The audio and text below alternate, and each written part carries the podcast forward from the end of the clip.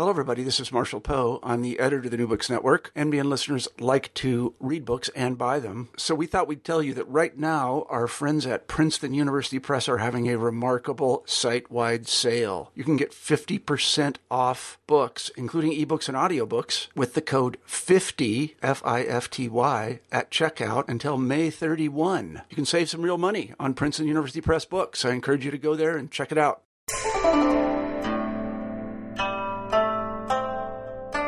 Hi there, I'm Carla Nappi, and this is New Books in East Asian Studies. Welcome and thank you so much for joining us today.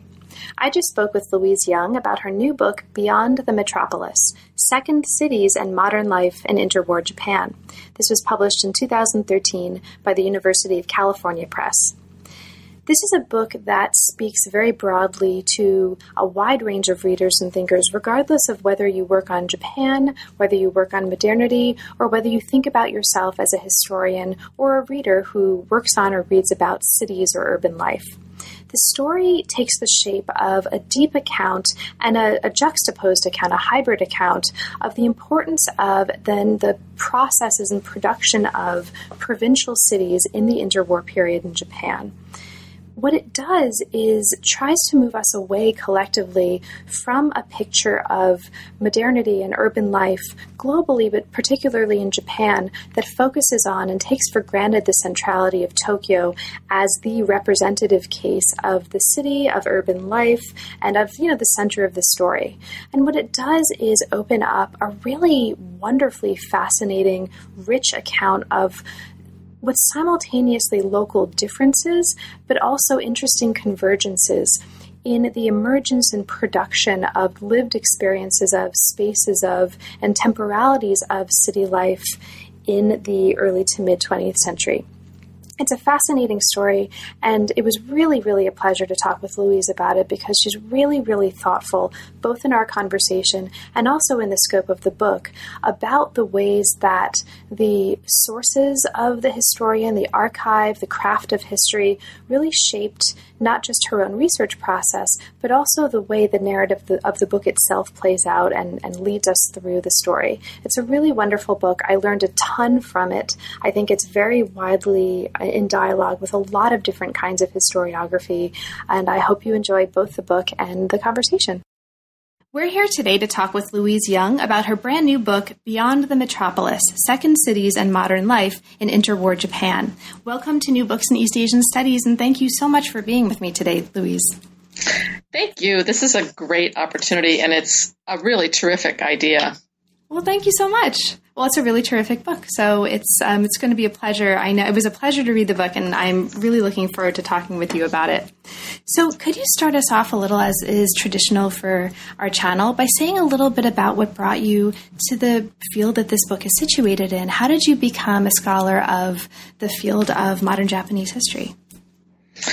Well, let's see. I was uh, I, I was an undergraduate here at the University of Wisconsin. I actually grew up in Madison. I'm a native of Wisconsin, and when I was an undergraduate, uh, we had we were really lucky to have two wonderful scholars here. Uh, one in political science, Susan Pharr, and one in Japanese history, John Dower. And it was really through their their courses that I just took as a matter of you know filling requirements that I became really interested in in Japan. And then when I graduated with a political science degree, didn't know what I wanted to do, but I was able to go over to Japan and teach English for a couple of years, and that kind of cemented my my interest in Japan really. And then at that point, I decided to go to graduate school. Great. Now, the book itself that we're talking about today isn't your first book. This comes as a, a, major point in a long research trajectory and a long research career that you've had. So, can you talk a little bit about how you came to this particular project? How does this result from the larger trajectory of your work? Well, my first book that Kip grew out of my dissertation work was uh, dealing with imperial, Japanese imperialism and looking at Japanese imperialism in Manchuria, uh, China, northeast China, and the ways in which the kind of process of of, of empire building was reshaping. Uh, the metropole and, and, and, domestic society. And when I was doing that research, one of the areas that I was looking at is you know why Japanese, why people went over to Manchuria. There was this huge boom in in emigration, and uh, almost a million people went over there in the 1930s, and many of them went to live in in cities. And so I started looking at Manchurian cities, and there was this huge boom in in urban growth during that period. And also, as part of the the kind of um, the emigration, there was a, just enormous buzz about urbanism, about uh, urban planning, about the the kind of creation of um, of cities, and it was it was associated with a kind of utopianism of those of those cities, a um, and a um, the, the, ways that the cities were figured as as these lands of opportunity, and so it just got me thinking about about cities and why it was that how it was that these cities off in the Japanese Empire could could be represented as as something so modern, so uh, in some cases utopian, some so full of opportunity and, and, possibility. So that was that sort of got me interested in the link between urban and and modern. Um, and then as I was trying to think about, well, you know, where would I like to spend um, the next sort of decade of my my thought and my work life and my research, I realized that all of my research had been carried out in Tokyo, even when I was was doing a research project that was dealing with Manchuria or China, you know, a lot of the archives that I looked at were based in Tokyo, and so I was sort of struck by that irony, and uh, also that I wanted to get out of the get out of Tokyo. So I came up with this research project really as a way of of allowing me to go out and, and explore archives and the, the world outside of Tokyo. That's great. And that really infuses um, the, the book with so much character. And th- I, there's a ton that I want to ask you about sources later on. So I'm, I'm, thrilled that this actually is something that spurred the genesis of the project in the first place. So the book, for listeners who haven't had a chance yet to read it, is set in Japan during the interwar period. So for non specialists, that's 1918 to 1937. You describe early in the book how this period saw a rapid urbanization and during this rapid urbanization in the post war period, the Japanese begin to talk about modernity and the urban experience as part of the same conversation. It was also the period in which, as you put it, the material and ideological structures of the city, the city as a place, as a concept, as an object, really took their modern shape. So modernity usually takes the shape of, or it usually takes the shape of a tale in previous work and in other work by historians as a tale of two revolutions. And you set these out at the beginning of the book. One of these revolutions is the political, social, cultural, and economic set of transformations that accompany the rise of the nation state, and the other is the emergence of an industrial capitalism. Now, this sort of moves us into the place where this book in particular situates itself in relation to this larger literature. A second phase in the Industrial Revolution, as you very helpfully put this early in the book, emerges as provincial development, okay, specifically provincial development, becomes one of capitalism's new frontiers. And this is particularly the case in Japan. So that's where we are in the case, in the framework of situating this within a larger set of stories about modernity and um, the link between modernity and urbanism, and we'll revisit this over the course of the conversation, I'm sure. Okay, so this gets to my first real question for you. The most historians of Japan, as, as you mentioned, or in in the book, and as you just kind of talked about in the case of your own genesis as a scholar, have told the story that I just described by focusing on Tokyo. What Beyond the Metropolis does really significantly is shifting our focus beyond Tokyo to the world of the provincial city. So, can you talk about your decision? to focus this way and to focus on, in particular, the four cities that make up the basis of the case studies in the book. And these are the cities of Sapporo, Kanazawa, Okayama, and Niigata. Right. Well, that's the um, the the issue of of what what, what sort of drove my decision to go get outside of, of Tokyo and to select these particular cities. In a way, I would love to be able to say, well, I, I carefully researched and I picked them for a very elaborate set of reasons. But it, honestly, I sort of picked these places out of a hat as places that I wanted to go, and, and I kind of constructed afterwards a set of a set of rationales for why they worked for me. Um, and initially, it it was I had a list of ten cities that I wanted to go to, and I and I when I was fishing around for what would be good cities, good sort of case study cities to look at. I you know, at first I thought, well, should I have another one of the larger cities in the Kansai, like Nagoya or, or Kyoto or, or, Kobe, someplace like that? Um, do I want to have a really small city? Do I want to have a combination of this kind of city and that kind of city? I was going to ha- try to come up with cities that were some represented some regional type. And you know, I, I, struggled with that for a while, and I couldn't really come up with some sense of this this problem of representation that one of these regional cities stands in for a larger sort of subset of cities. Um, so I sort of just pushed that aside and and decided to go with this random selection of these of these initially ten cities, and then out of that larger group of ten. I whittled it down to four just because they were the first four that I went to. And then after I'd been to four, I, I, I realized, you know, this is, um, I can't really handle more than four. Four cases is enough, really. Uh, now, what afterwards, at, you know, when I came to the end of drafting the project and, and started trying to think about again revisit this problem of, of representation I, what i realized was that there's you can't represent a city can't stand in for something bigger. I mean in fact one of the points that i try to make here is that there's no every city is sui generis. Tokyo tokyo is not an example of a, of a world city. It's it's really just an example of itself. Um, and that that goes for these other cities that I deal with too. That you know, you could say that I've, two of my cities are on the the uh, the the inland sea, um, excuse me, the um, the coast facing China, Niigata and Kanazawa. So they're they're both on the sort of um, Japan's so-called back coast, but they're actually really different from each other. Um, two of the cities, Kanazawa and Okayama, are both formal castle towns, former castle towns, and so one might expect that that would give rise to certain commonalities, and it, it does. Uh, and yet, they're really different from one another.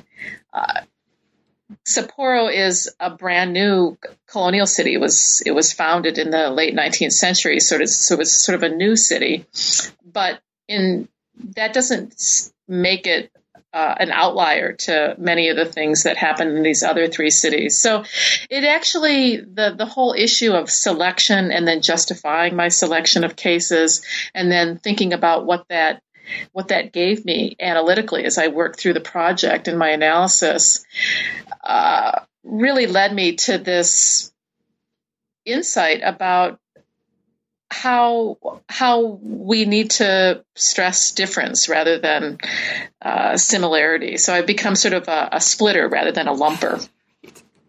Now, one of the things that you talk about early on in the book, when you talk about the divergence of these, or the diversity rather, and excuse me, and divergence of these different cities, is you talk about ways that, or you mention um, that this divergence was actually manifest in the archives that you consulted in researching these four cities. This is a really fascinating kind of issue for anybody doing any kind of historical research, and those of us who work in um, local archives or those of us who construct our own archives uh, through various sources that we compile from different areas, libraries, rare books collections, etc. So, can you talk a little bit about the way these differences were manifest in um, the archival collections that you consulted and how that difference in the archival collections shaped the kind of argument that you wound up telling in the story that you wound up telling. Now this was a this was a really really interesting learning experience for me the diversity of these archives because at first I, I was in a panic when I would go to I, I, I had sort of st- different stories that I was trying to track. I was trying to look at local newspapers. I was going to look at uh, social movements and see, for example, at one point I was going to look at the anti-prostitution movement and how that took place at, in, in the different sites. I wanted to see what happened with the rice riots. Um, I was looking, I was collecting materials on local sports teams.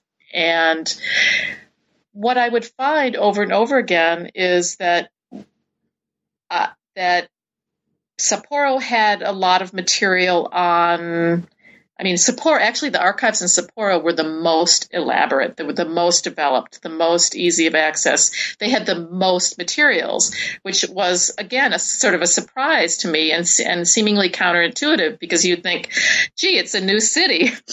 Uh, all these other places would have much deeper, richer, more extensive kinds of archival collections and also habits of, of collecting. But that, that turned out not to be the case. Um, so I would ha- I had to ponder. I would I when I encountered that I, I had to ponder well why, and same thing with when I went to Niigata. Niigata was hard because I it, it had it had a lot of kind of guidebooks, secondary kind of materials that were produced about the city or, or city white papers and that kind of thing, but it didn't have what I had been regarding as primary documents on local culture, on modernist culture, local magazines, in the same of, of, the sort that I had found in Sapporo. And then Kanazawa was another case again because when I went to Kanazawa, I, I realized that Kanazawa local history in Kanazawa, the whole tradition of local history in, in Kanazawa, was very fixated on the early modern period, uh, on the Tokugawa period. And there weren't a lot of local historians that were interested in modern history and that had preserved kinds of materials and collections having to do with modern history. So, fortunately, when I was there, I met this uh, amazing local archivist who was a curator at uh, an ethnography museum there, and he was really interested in the modern period. But he, you know, he and I had spent a lot of time laughing about how how this this was almost like this, you know, peculiar interest, and it was almost like. Uh, the historians of, of Kanazawa and the region didn't think there was really a modern modern Kanazawa.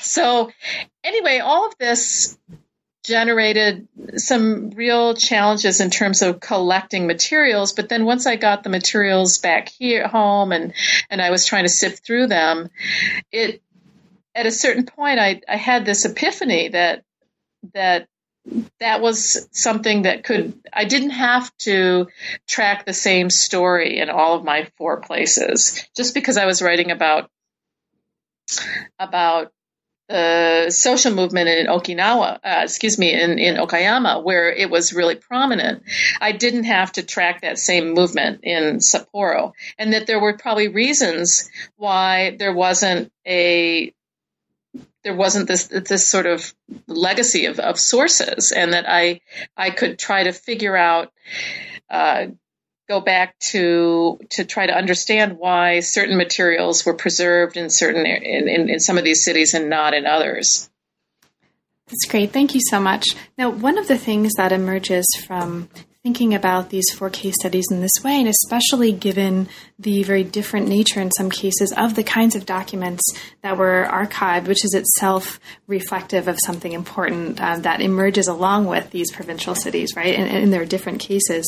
One of the issues that we all have to struggle with as historians when we especially when we put together book projects is the way to structure the story. And especially given a story in which you are celebrating and really emphasizing the importance of regional difference i imagine there were a number of different ways you could have structured the narrative in order to preserve that and show that right? So the narrative itself is um, unfolds according to three major parts of the book in five chapters, and most of the parts of the book, after an introductory part that sets out sort of ways of thinking about the cities and modernity, uh, the next two parts of the book actually cut deeply into ways of spatially and temporally um, creating urbanity and creating the city along with modernity in these four cases that you look at.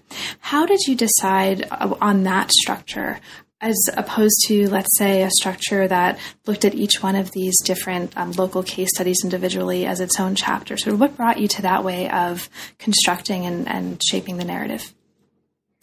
Well, that is a great question, and I I did consider writing just having different chapters focus on the different cities, but then I realized that I even though I wanted to stress the the variety of uh, modern form and and the sort of divergent stories of the transition to modernity that these cases really highlight for me. I also wanted to be able to focus on particular themes and to always be juxtaposing and comparing. So, really, in, in a in a sense, uh, this project allowed me to educate myself and to really learn, um, sort of move up a, a, personal learning curve on how to do comparative history. Um, so I so I did I did want to in that sense focus on different kinds of thematics. How did the railroad revolution uh, affect these four cities? How did how did educational systems uh, sort of take shape in these in these four different areas. And part of part of that involved uh, going back to one of the things that you opened up with in your in your um, introductory framing, that what I'm trying to do here is when we look at modernity, sort of in the in in the big sense of what is what what is modernity or modernization. Uh, to me, it has to do with these two things: the the creation of the nation state form on one hand and the advent of industrial capitalism on the other. And these, you know, we can say these are big abstract kinds of things that affect the whole world in the 19th and 20th century. But then when you sort of drill down into the particulars of how they influence a specific place, uh, in a specific time, that's where I think you get the kind of interesting variations and, and divergences and where you can use that um, use that to help crack open some of our more uh, just simple storylines about those processes. So, in that sense, that was really what took me to trying to uh, this strategy, a thematic strategy that put the juxtaposition of the different urban stories within a chapter rather than isolating them for single comprehensive treatment. I think that made a lot of sense too because it's not it's not by itself a book about Kanazawa or Okayama, it, at least from the perspective of, of one reader, right? Just of, of, from my perspective, it's a book that's primarily or foundationally about difference and this way of structuring it actually brings that out through the juxtaposition in each one of the chapters. I think in a way that separating these out, um, loca- you know, one locality for each chapter wouldn't necessarily have communicated in the same. It would have communicated something different, right? But it wouldn't have necessarily um, built up and shaped the same kind of argument through juxtaposition as um, works really, really beautifully here. So I think it works great. Great. So, as we move into the chapters of the book, um, you set out right before we get to the um, chap- the first chapter, the fact that there are two vantage points for the book, and this I just want to mention these very briefly because this is an important way to situate what we mean when we talk about urban history and the city as it proceeds through the rest of the chapters and the rest of our conversation. So, your two vantage points, as you set them out early on, are to look at the city as a constellation or a network of institutions that create its material contours, and the materiality of the city winds up being really important in different ways over the course of the story. And you're also considering um, number two is the city as social imaginary. And those listeners and readers who are familiar with kind of work that considers space not preformed, but space as a production of the everyday activities and the practices of its inhabitants will find a kindred spirit here in the book because it's very much the kind of approach that the book takes and not taking space or the concept of the city, the object of the city, for granted as pre existing the practices and the lived experiences that actually helped produce these concepts and these spaces over the course here of the um, interwar period. So, what happens in chapter one is you're laying out here um, sort of a way to think about why this, this discovery of the city, this formation of the city, and in its different ways and different spaces and different modes occurred when it did in the interwar period. You describe here the ways that World War I really triggered a rethinking um, of the city as an economic space and as a social space, and you take us through this story in the first chapter. So, could you get us started here by talking a little bit about this? Specifically, you're emphasizing in this part of the book the importance of war booms and construction booms and really remaking urban landscapes and cityscapes here. So, can you talk a little bit about that and how that shapes this part of the story? Well, as you said, that chapter one is a kind of a context chapter, and I felt like I had to answer the question. Um, and this is I, I always tell my graduate students this too. Like you have to you have to say why you're interested in a particular time period. You know, what is your what are your stakes in that time period, and why does that time period draw you in, and why is it it's the, why is that the the time that this happens? So, for me, then uh, the question was, why the 1920s? Really, why why is there this incredible surge of interest, questioning, debate? Uh, why is modern, modern, modern on everybody's uh, on the tips of everybody's tongues? And also related to that, I think that for me, this is the time period when the when modern gets hyphenated or, or, sort of attached to urban. And so why is that the case? And so I started to think about it and it the answer that I came up with was that this was this period when cities are getting radically destabilized and when the city as an older form is being dissolved and the city as a new form is taking shape. And there's a lot of reasons for that, but mostly has to do with growth and change and the dynamism uh, that's that that happens propelled primarily by this war boom of World War One, and then the way that's followed by a a depression, but sort of ongoing influx, huge influx of population. Many of these cities, my cities, and cities throughout Japan, including the, the, the big cities like Tokyo and Osaka, but all size cities, are growing at this enormous rate. If you can just imagine, your the, the place that you're living doubles in population within 10 years, that all of a sudden uh, the your your entire the built environment of your city is being uh, uh, is being remade. So all kinds of new buildings uh, go up. Cities become. Uh, this is the period when cities are getting electrified. electricity is coming in, and so a place like Sapporo, you go from in 1912 or 13, uh, just several hundred electric uh, outside lights, and then 10 years later, everywhere has uh, electricity, neon. It really changes your the experience that you have walking through a city, and the other so there's a there's all these material changes that are happening at the same time that this is prompting uh, a, a major shift in the way that people think about about the city, about their city, but cities more generally as well. And in that, I think that it it really accelerates a process that had already begun in the late 19th century with the overthrow of the old Tokugawa regime and the the under the, the whole series of reforms that really changed the way cities were administered and their significance within a broader political economy.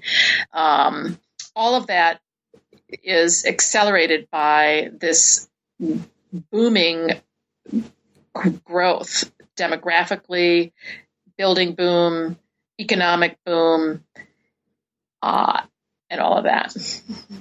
Great. And in also in the context of this destabilizing that you describe in this first chapter, you have this great description of the emergence of a new level of kind of social destabilization in the form of urban violence. And you talk about the importance of these uh, rice riots. So, not race riots, rice riots in 1918, just for listeners sometimes I don't pronounce things super clearly. I've got my right. my Bronx Jersey inflection here, so oh. rice, not race. Um, so, can you talk a little bit about what's happening here, um, especially because this is an example, perhaps, of the very local character of um, sort of differences in the way that the different cities and these different places you're looking at actually experience and create these forms of destabilization in different ways. And so, I think the rice riots is a really interesting example of that. Right, the rice riots. Now we, the rice riots are are sort of a, uh, a really important event that happened in in 1918, and and every te- textbook on modern Japan will mention the right the rice riots. So of course I, you know, going into this, I had known about the rice riots and their significance, and they when when we write about them or read about them in a in a sort of textbook treatment of modern Japan, they're this moment of mass rage. Uh, it's the moment when the sort of crowd emerges, and it's the beginning of often of what's known as Taisho democracy, which is this 1920s era of incredible social ferment, the the politics of, of, of, of, crowds and people that don't have the vote to, to push to expand the franchise. And indeed, in 1925, Japan, uh, the, the government concedes and, and gives people, uh, all, all men are granted the, the franchise. So it's, it's kind of this inaugural moment of this social ferment and political opening. So when I looked at what happened, what the rice riots meant in these different cities, again, I was struck by how different those and localized those impacts were on on one hand. Both Okayama and Kanazawa had much more the the rice riots were were much more significant, much more extensive, much more violent. In Sapporo, there actually wasn't there wasn't any rioting at all, and Niigata there was a, to a lesser extent, but all of them were transformed by the kind of national event of the rice riots, partially because of the ways in which those they were covered by by the media, and the ways in which they their power wasn't just in what they did within every any particular place, but the power to shock and scare and to push elites, both at a national and at a local level, to institute a whole range of different kinds of, of changes in urban government, in, in social policies, and in to try to confront the problems of urban poverty. Great. So, as we move from this framing chapter to the other chapters of the book, we move to these two parts. And as I sort of briefly mentioned before, part two is going to focus on the spatial structures that give form to the modern city from which the city emerges and that come into being along with the modern city. And part three is going to focus on the temporal structures. And of course, they're interrelated, um, but this helps us, I think, isolate different modes of thinking and talking with cities in really helpful ways. So the chapters in part two, this is chapters two and three, look at the spatial relationships that create, in part, these ways of moving across and thinking with center and periphery. And what happens here is that local cities, the provincial cities that you're looking at, both turn into peripheries of a new national capital, Tokyo, and you talk about the emergence of Tokyo centrism here. And at the same time, they become centers of regional networks. And so we have a story about provincial cities in this part of the book as both centers and peripheries, which is really interesting. Now, in the course of going, uh, sort of taking us into these um, mechanics, taking us into these relationships and this mutual co production in the second chapter, you look closely here at, um, at, at a lot of really interesting things. But one of the really interesting phenomena that's happening here is the way that newspapers, but also institutions of higher education, are really bringing in to the provincial cities literary trends from the capital and from outside and helping to create these kind of cultural notions of center and periphery within um, these provincial capitals. So I wonder if you could talk a little bit about the importance of newspapers and of institutions of higher education specifically in helping to create these dynamics um, in provincial cities in this period. Well, those Right. So newspapers and the higher educational systems were the, the kinds of the institutions that I chose to foreground in, in this particular chapter in trying to understand how those institutions became the kind of material base for constructing what I call what, what I've identified as the, the ideology of Tokyo centrism. Um, so they, they sort of build it up in both material and, and ideological ways. And the, the educational system in Japan is really interesting. I mean, one of the, the, the, things that, that when I started thinking about this was really striking was the difference from the United States, where in the United States, a lot of our, our colleges uh, and even universities are not in the major metropolitan areas. You don't have there's uh, there are a lot of universities and colleges in New York, um, in uh, in UCLA, but not they're not concentrated the way they are in Tokyo, uh, and so what does that mean for the sort of urban hierarchies in Japan? Well, the educational systems, both the, the K 12 compulsory, well, it, it wasn't K 12 at that point, but the, the compulsory elementary educational system, and then the higher schools, and then on there to the universities were sort of organized in this, according to this spatial and cultural, what becomes a, a cultural geography. So that you have every village has its own local primary school that no matter what sort of social class you were you were in, you would you would attend. But then, if you wanted to go on uh, through a more elite track of education that would also provide cultural opportunities and economic uh, upward social mobility, you would have to go to the nearby provincial town. And then if you wanted to move on from there to yeah, even more elite uh, to the university system, you would have to go to Tokyo or or Kyoto. So what this did was create these these um, cur- these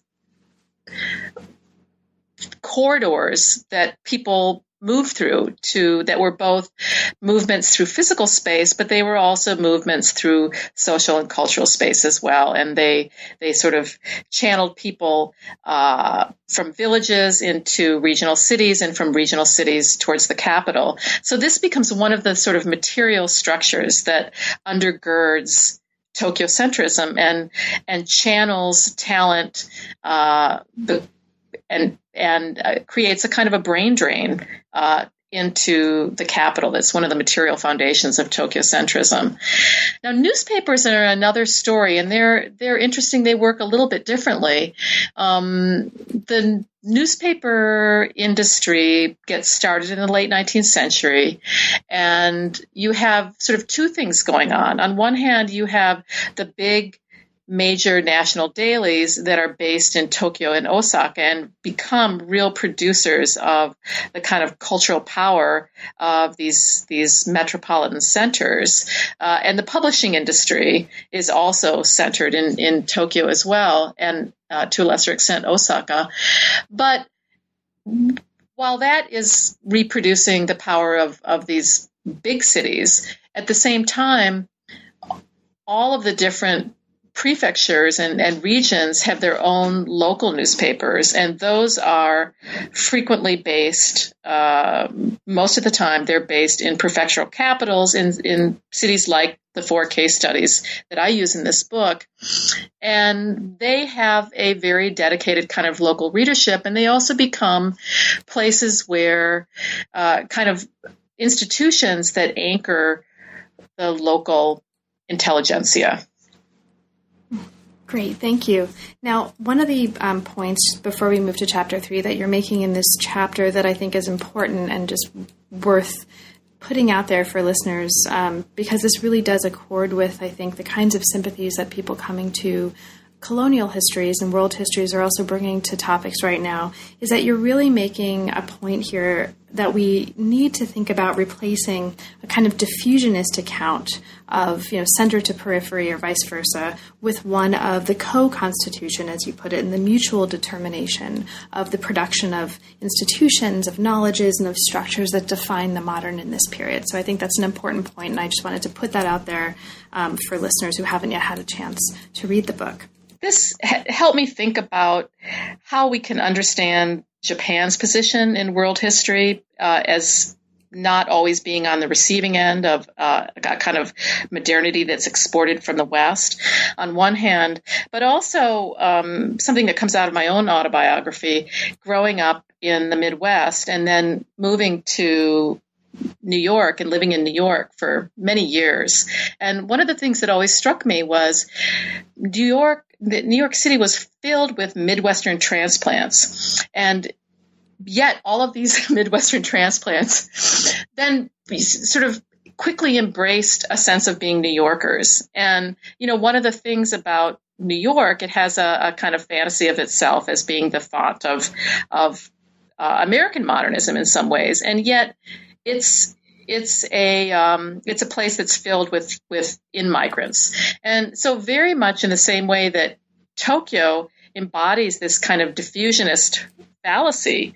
Uh, in other words, this notion that everything is that modernity is is kind of invented in in Tokyo and it flows out to the to the provinces. But actually, what you're seeing in that is that things are come you know whether it's the brain drain whether it's intellectuals whether it's resources tokyo's magnetic uh, economic cultural power really brings things it's it's bringing things in from the outside not pushing out into the provinces Great. thank you now you already mentioned a little bit um, or we talked a little bit about newspapers and higher education as corridors or perhaps conduits in this story. The next chapter looks at, and I'll, I'll just kind of briefly mention this um, uh, so that we can move on to the, the temporal aspect of the story as well. But just to lay this out there for listeners, the next chapter looks at another kind of conduit, and this is the advent of the railroad. The, what you're arguing here um, and actually, yeah, let's talk a little bit about about this, but I'll just kind of lay this out first. You're arguing here um, for the the way that the railroad actually transforms and produces a city country binary, and this trans- the ways that this transforms the relationship between and the co-production really of the notions of urban and rural in Japan in the late 19th and early 20th centuries. So this chapter talks, among other things, about the importance of a, a sort of a passion for urban bigness um, the concomitant way that urban expansionism results in cities kind of annexing other territories and being reborn as bigger or greater versions of themselves. And you talk here also, and this is a really important part of the story, about the emergence of the, the notion and the practice of the suburb, the suburb as a space.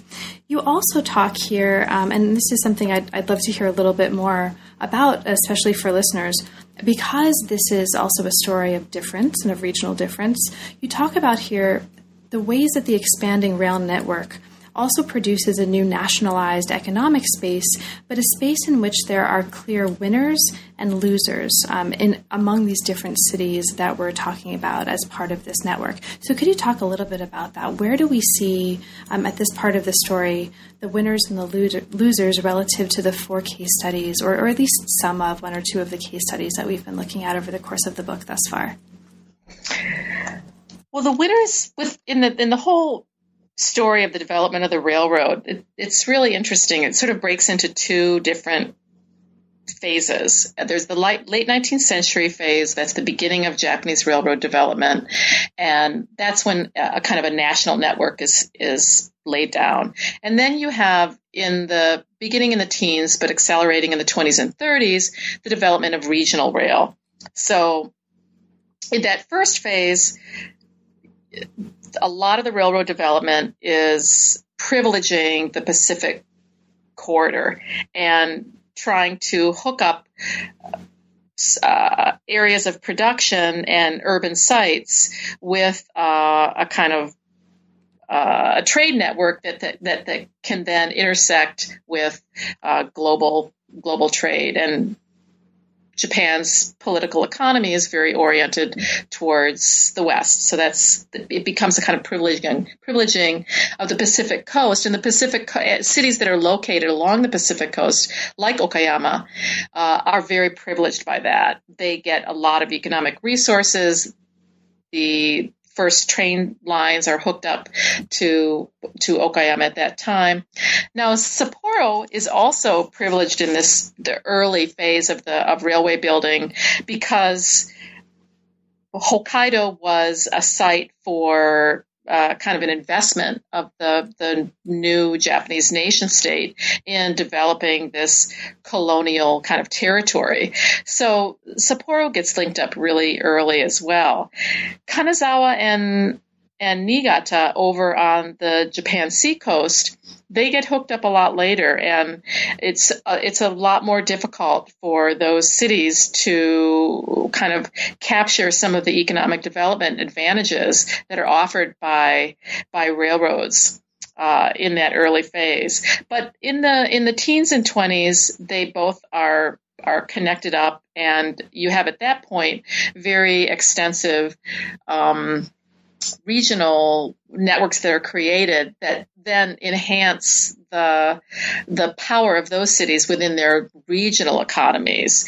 And so, I guess one of the distinctions I'm making here is there's a difference between um, power within a regional economy and an, ability of entrepreneurs and economic uh, agents in a city like Kanazawa or Niigata to uh, enhance their uh, their wealth vis-a-vis by uh, exploiting uh, a regional the building of a regional economy uh, in comparison with their uh, an, a local economic development um, strategy that is building off connections with Tokyo and a, a sort of trade network that's oriented towards trading with areas outside of Japan.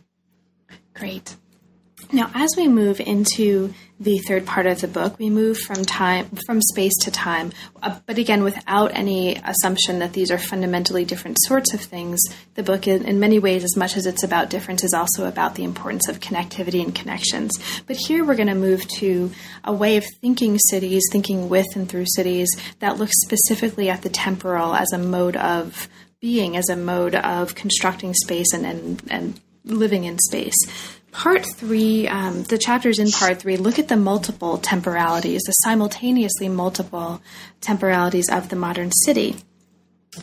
Chapter four takes us into the ways that the city, as a concept, as a way of being, really takes shape in the form of an organic community and, as you put it, a sovereign subject in the interwar period. And you look at the ways in this chapter that municipalities, local municipalities, actually mobilized, because we're talking about time, the idea of a shared past and a common future to build a sense of community. And you, you talk about this in terms of the imagination of communities as chronotopes. So it's a really interesting part of the story for anyone interested in time as a fundamental element of the craft of producing narrative and producing history one of the really fascinating parts of this chapter, and, and, I really loved this part of the book, it was super, super fascinating for me, is the part where you're talking about, um, and, and a crucial part of this part of the book, the invention of urban biography.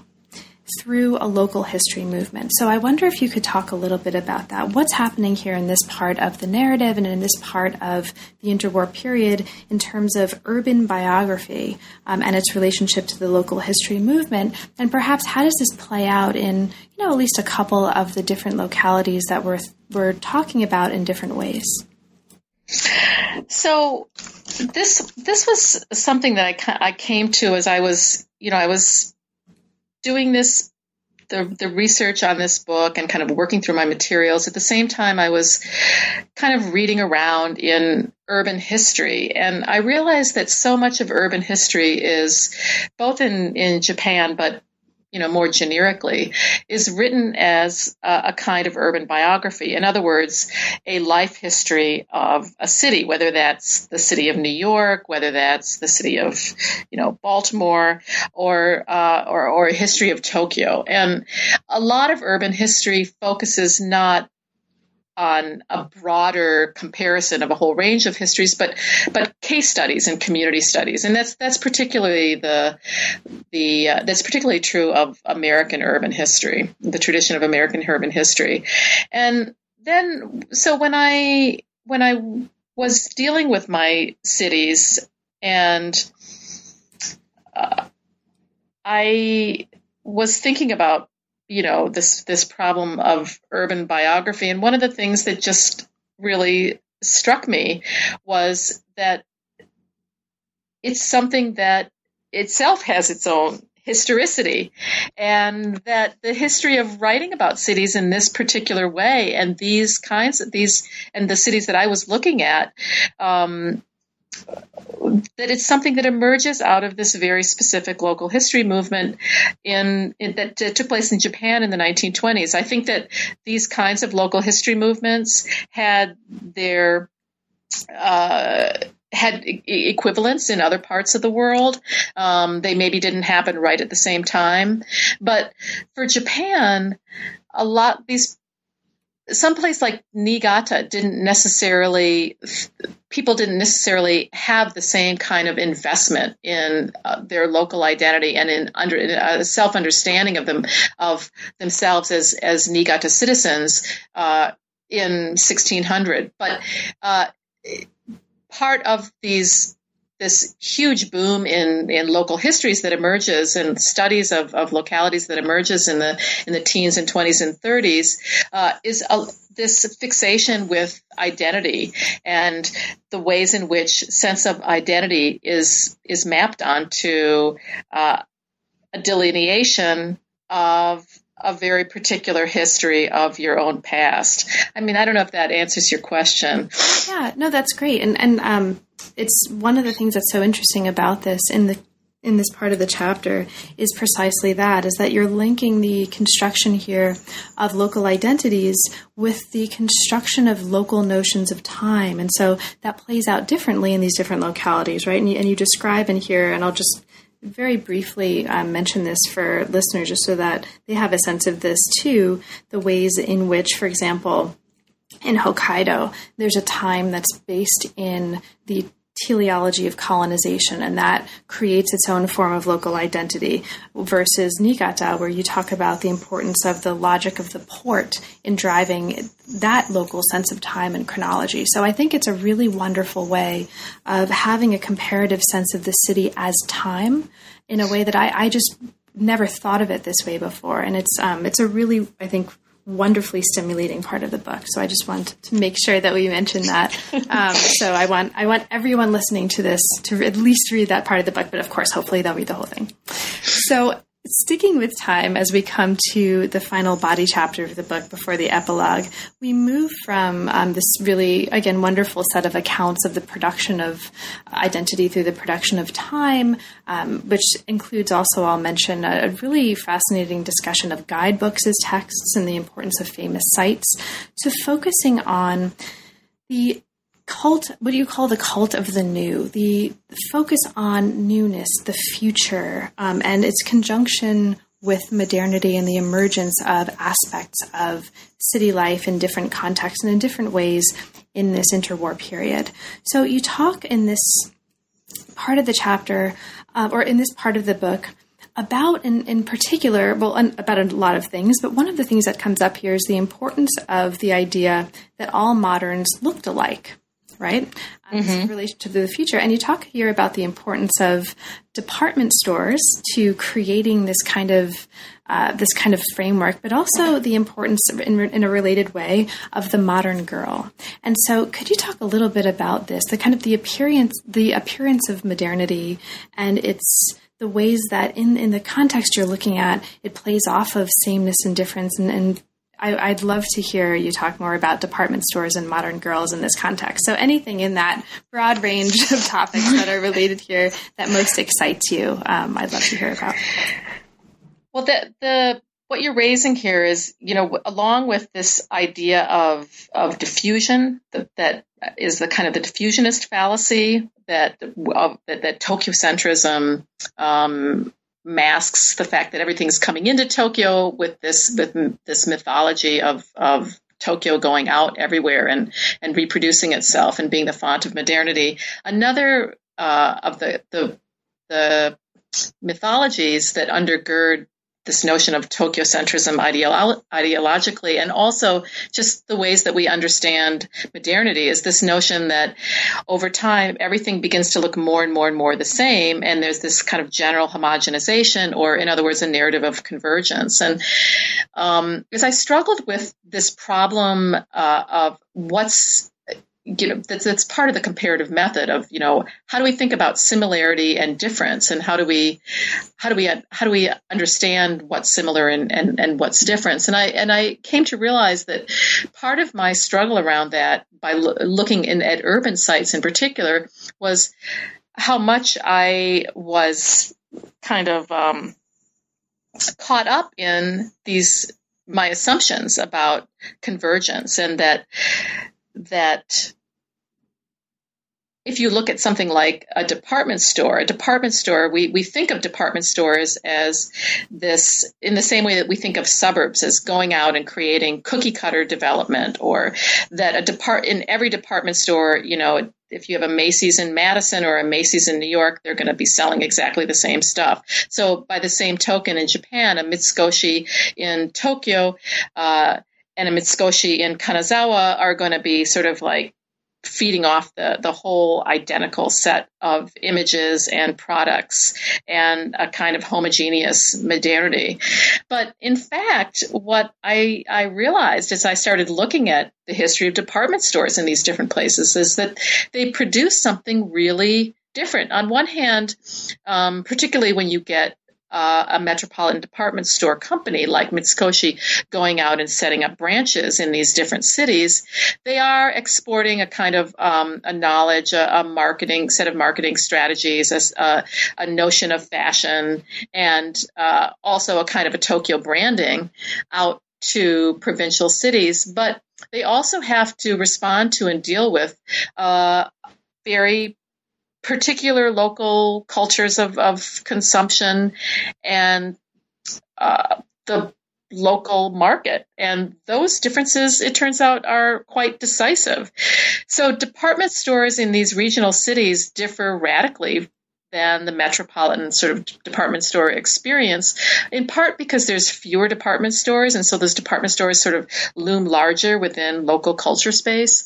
But also, they they just end up being integrated in, in very different kinds of ways. So, for example, department stores in Sapporo are very caught up in promoting and developing local food processing because that's the sort of local industry. And in in Kanazawa, um, they get very much involved in the production and dissemination of a kind of neo traditional set of uh, craft industries. So it was that was one of the things that was really interesting to me to to find out how much something like like department stores that that seemingly produce this cookie cutter development are actually vehicles for the production of cultural difference. And the same thing could be true you can say about moga like if there's anything that emerges out of the 1920s as this kind of uh, ultra ur symbol of, of modern, it's the it's the modern girl, and so you might if you at sort of first blush, you see pictures of Moga in Kanazawa magazines and pictures of Moga in Niigata magazines, and you could just say, "Oh, that's just sort of like those places trying to imitate Tokyo style and the Tokyo Moga." But in fact, when you look at the ways in which the Moga is both uh, a system of representations and a kind of a, a, glitzy figure of modernity, but also is tapping into local women's movements, opportunities for employment, uh, actual, you know, real living and breathing modern girls or, or women who are adapting this new sub and playing around with this new subjectivity, both as consumers in their work life uh, uh, and as, as schoolgirls, as well as in their married life. There's then you get embedded in really interesting ways in local co- sort of culture and society, and you see that the Moga is a is is to think of it as a, a, site for convergence is one of those ways in which our narratives of, of modernity uh, suppress a whole story of variety and and local difference. Great. And later on in that chapter, also, there's a great account. I won't ask you to talk too much about this because um, I'll, I'll sort of bring us to a close soon, but I just want to mention for listeners that there's also a great account of the ways that the local history movement in these different places looks at and looks to folk crafts and festivals as signs of difference. And, you, and this is manifest in part in a series of exhibitions and local industrial fairs. And um, one moment stuck out particularly strongly for me when reading about the local fair in Kanazawa, where you described the hunt for beauties.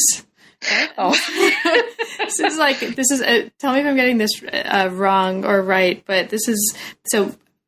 Participants would go to this fair and see pictures of local beauties, and then go out into the exhibition to hunt for them, basically to try to find them in person, like a, a, a sort of search for women. Is that is am I getting that roughly? Right? Yes. Well, it was it was the um like local geisha and cafe waitresses were kind of um, like mini stars and celebrities in in Japanese cities, and so because the the red light districts were a really prominent part of, of local culture, and so everybody, if you if you looked at a local guidebook from that period, uh, often they would have pictures of the the four famous local beauties, and so people would be familiar with these um, we, with these women's faces, and so that was one of their marketing things is that they would give you a little a little kind of baseball card image of the of the beauty and um, uh, and then you would go out and she would be somewhere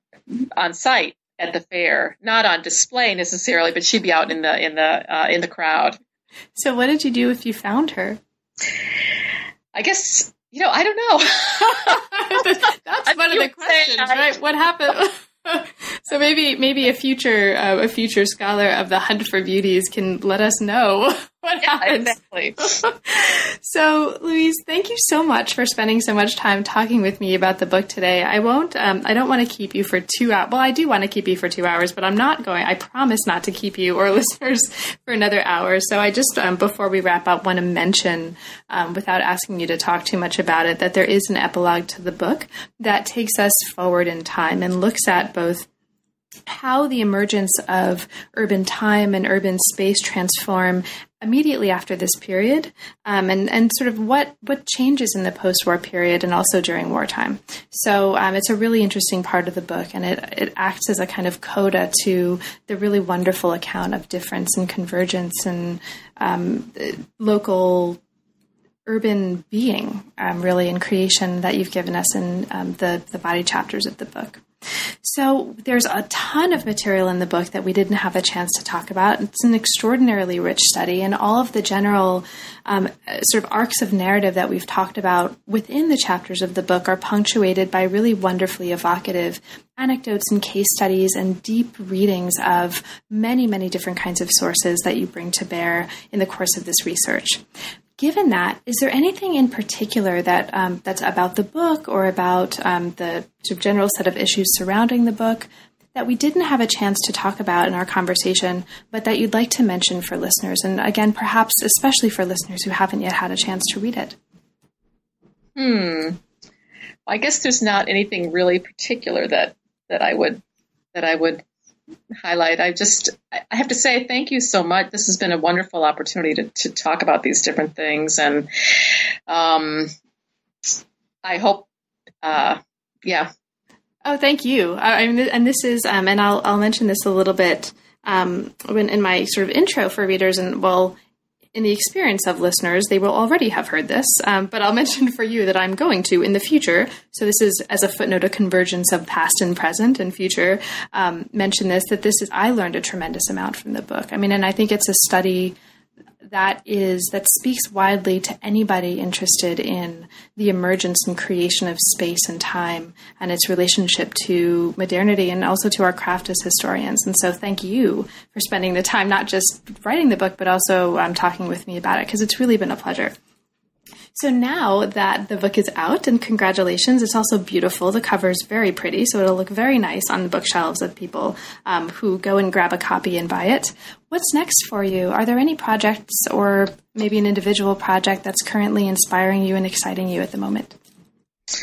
Well, I've got a couple of projects that are that are um, I'm kind of working on simultaneously, and they both grow out of uh, leftovers, things that couldn't find their way or fit into this book. And one of them, one of the themes that that emerges in the book and that I wasn't really able to fully explore is the whole idea. I, I was really intrigued by why it was that the new middle class was such a prominent um, agent in this whole process and, and how it was that that that um,